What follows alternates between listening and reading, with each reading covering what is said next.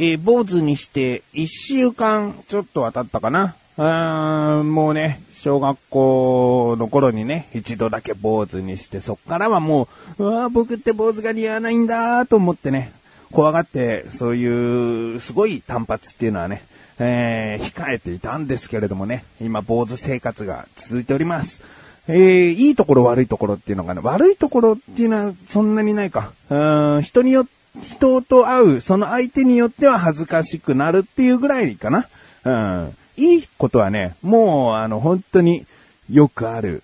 いわゆる、その、髪の乾きが早い。これいいね。うん、もう頭ささっと拭くだけでもうほとんど濡れてないっていうね。えー、寝る頃には間違いなくもうさっぱり乾いてるっていう。うん、そこはすごい楽ですね。えー、あと寝癖ね。寝癖つかない。うん。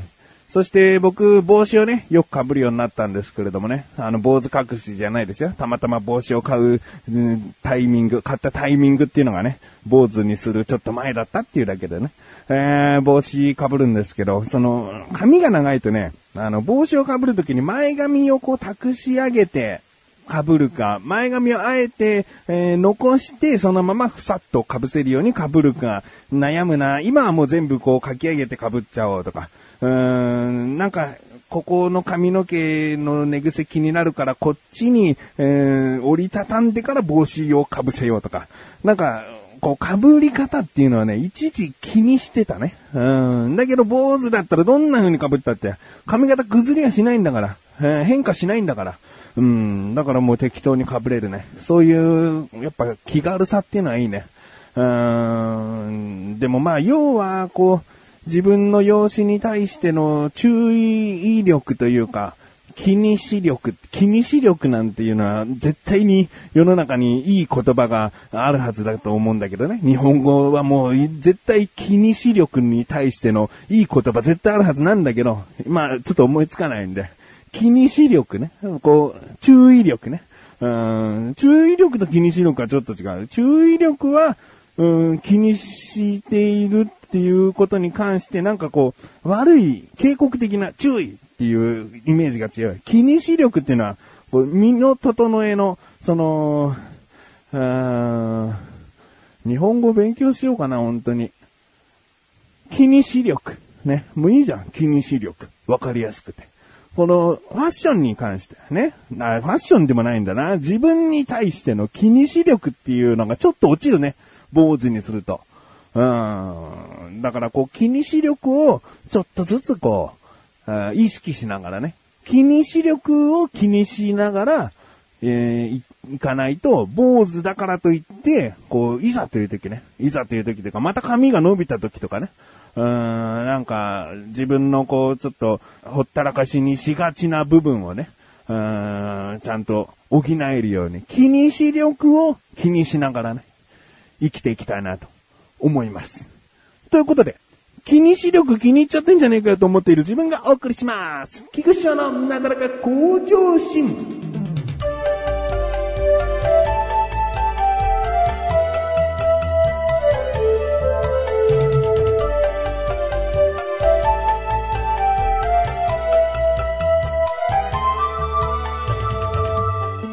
えー、この前ですね、息子の運動会に行ってきました。小学校2年になる息子のね、えー、小学校の運動会なんですけどもね、僕が行く理由といえば、まあ、ビデオカメラを回してね、えー、思い出を残そうと。ね、それを DVD に焼いて、えー、大阪にいるね、神さんのご両親に送ったりとか、その記録係としてね、えー、まあ行くわけです。えー、まあビデオカメラでね、どの種目出るかっていうのは前もってこう確認して、で、これとこれか。午前中はこれだけあって午後はこれかっていう風にね、確認はするんだけども、もう、そうですね、毎年毎年幼稚園通っている頃からね、もうプログラム見てこうやって撮って、あの辺に立ってれば全体的に撮れるかなとか、まあ、慣れてはきているんですよ。あの、幼稚園の時と同じ小学校というか、今通っている小学校に幼稚園の時も運動会やってたから、もう場所の雰囲気っていうか、そういうものはもう慣れてるんですよね。えー、だから、まあ、毎年のことという感じでね、ちょっと手慣れてきたというか、こなれてきたというかね、えー、行って行ってきました。うん。で、最初はですね、開会式もね、そんなに長く撮っても見てても面白くないというのはね、分かっている。その、先生の話で、ずっと息子をね、バッチリ抑えられてこう撮ってたとしても、息子としたらそんな動くわけでもないし、ボケーっとしたりとか、うーん、なんかこう、はいっていう風になんか返事をしたりとか、そういう風景をずっと撮ってんのもね、こうみ、後々見てても、そこはなんか早送りしちゃうみたいになっちゃうんで、開会式ももうそんなに撮らない。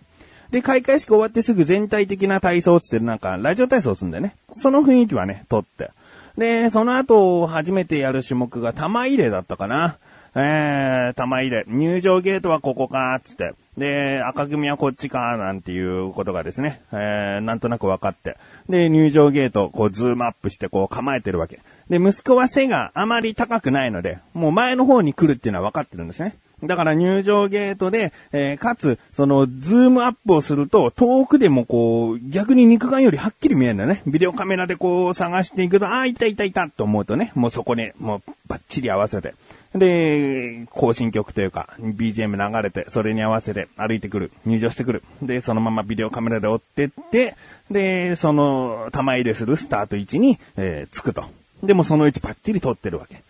で、しばらくしたらですね、えー、一グループ目、立ってください、みたいな。で、用意、スタートみたいな感じでバーってやって。で、その時はまだ息子は玉入れをしない。だから座ってこう待機している。だその風景をなんとなく撮って。もう長く撮ってたってしょうがないから。まあ、ちょっとだけ撮って。で、そのビデオカメラ止めて。で、息子の番になった時にまたビデオカメラ、こう、録画スタートして。で、玉入れっていうのはさ、やっぱりこう、入り乱れるよね。うん、大体こう、いろんな場所からこう投げるっていうよりはもう、あ、僕はもうここで玉をいっぱい拾ってここから投げようっていうのを即座に判断してこうやるから、最初はこう、ジャーっとして、みんなが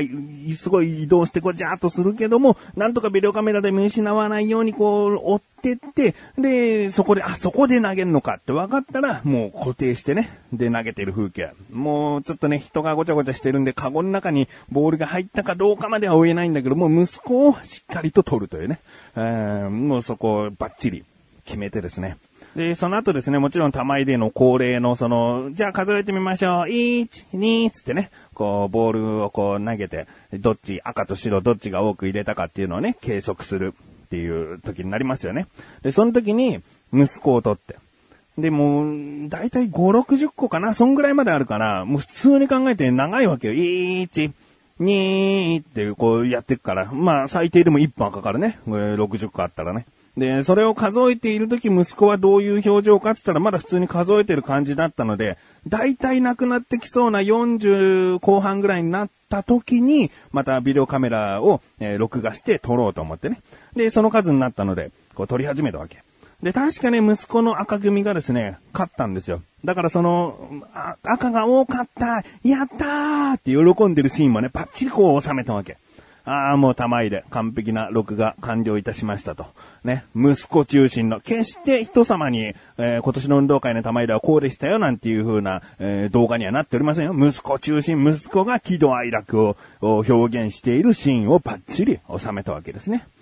うんで、その後ですね、あの、なんかダンスがあったんですよ。そのダンスっていうのが、その、息子がね、ちゃんとこう、前もって僕はこの辺で踊るんだっていうことをね、教えてくれていれば、まあ、もしくは僕が聞い、ちゃんと聞いていればね、その、見失うはずがなかったんだけど、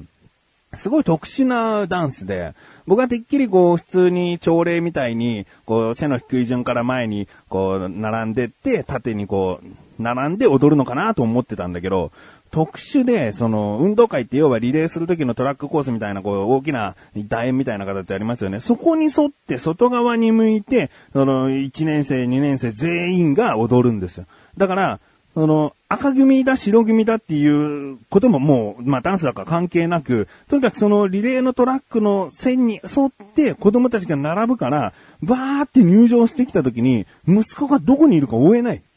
最初あそこにいたんだよな。だけど、前の方でごちゃごちゃごちゃごちゃ、こう、他の子たちがこう、入り乱れてるうちに息子を失っちゃ、見失っちゃって。で、どこのトラックのライン沿いにいるんだっつって、もう本当に、え肉眼でも、そしてビデオカメラの、こう、ファインダー越しにもこう、覗いては探すんだけど、全然見つからなくて。で、まあ、後日談的に言えば、もう本当に自分に背を向けて遠くの方にいたわけでえ、せめてこっち側向きだったら、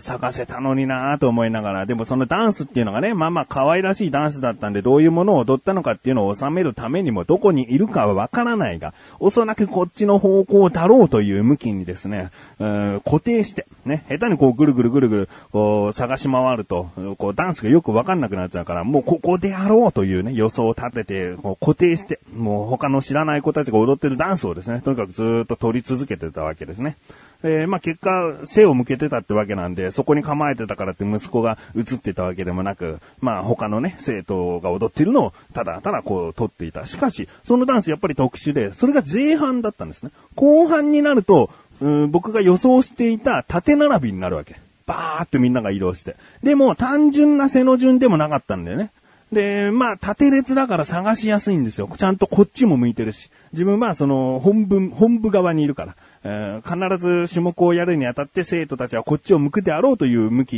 に僕はカメラを構えてたから、もうみんなこっちを向いてる。だから探しているうちに、すぐに、こう、比較的ね、比較的すぐに息子を見つけることができて、あ、やっと、やっと固定できると思って。で、そこでもうバッチリね、息子をこう、後半はずっと収めることができたんですよね。えー、まあ、他にもですね、いろいろ種目ありましたけれどもね、まあ、徒競走とかね、徒競走なんかはね、バッチリこう、ここがスタートでここがゴールっていうのが分かってたので、取ることができたんですけどね、えー、他にもなんかだるま落としリレーみたいなものとかもですね、えー、ちゃんと自分なりに取ることができました。で、帰ってですね、えー、運動会も終わって帰って、えー、それを DVD に焼かなきゃなと思ってね、で、ビデオカメラをこう見返したところですね、ただでさえ今回のね、こう、録画はダンスの前半部分が失敗しているというね、ところがすごいこう、うーん、まあ、自分としては悔しさはあったんだけど、でもまあ、そこを除けば、こう、今年の運動会ちゃんと、うん、それなりに見れるものになってるんじゃないかなと思ってね。えー、開会式終わって、えー、ラジオ体操終わって、で、その後の玉入れ。玉入れがですね、なんか、入場し終わった後カメラグランみたいな。で、玉入れの数を適当に数えている、なんか20、23、24あたりをなんか音声聞こえて。で、40後半になったらまたカメラガーンってなって録画切れてて。で、なんか最後子供たちがこう退場しまーすみたいな感じで、あれ今一瞬息子映ったかなと思ったらもうなんか知らない方向にこうカメラ向けてダーみたいな。何、何映ってんのみたいな。でね、もうこれ聞いてわかると思うんですけどね、再生と録画をですね、反対にしちゃっていたっていうね。反対にしちゃってたって意識はないよ。ボタンを押したら録画、ボタンを押したら、えー、録画ストップになるところを、録画してると思った時にストップで、録画してないと思ってたところが、もう録画になってたから、普通にブラブラこうカメラを持っているところで録画されてる。だから僕は録画してないのにきっちりこう腕を固定して、撮れてもないのに息子に向けてずっと固定してたわけで。もう玉入れが、もうほぼ95%取れてない。いや、もう、今年は大失敗でね。あの、何が悲しいってね、その大阪のね、神さんの実家のご両親がまた何かの動画と一緒に DVD を送ってくれたらいいよ。そんなに急ぎじゃなくていいからねって、なんか神さんに言ってたみたいですね。すごい悲しいですね。来年はちゃんと撮りたいなと思います。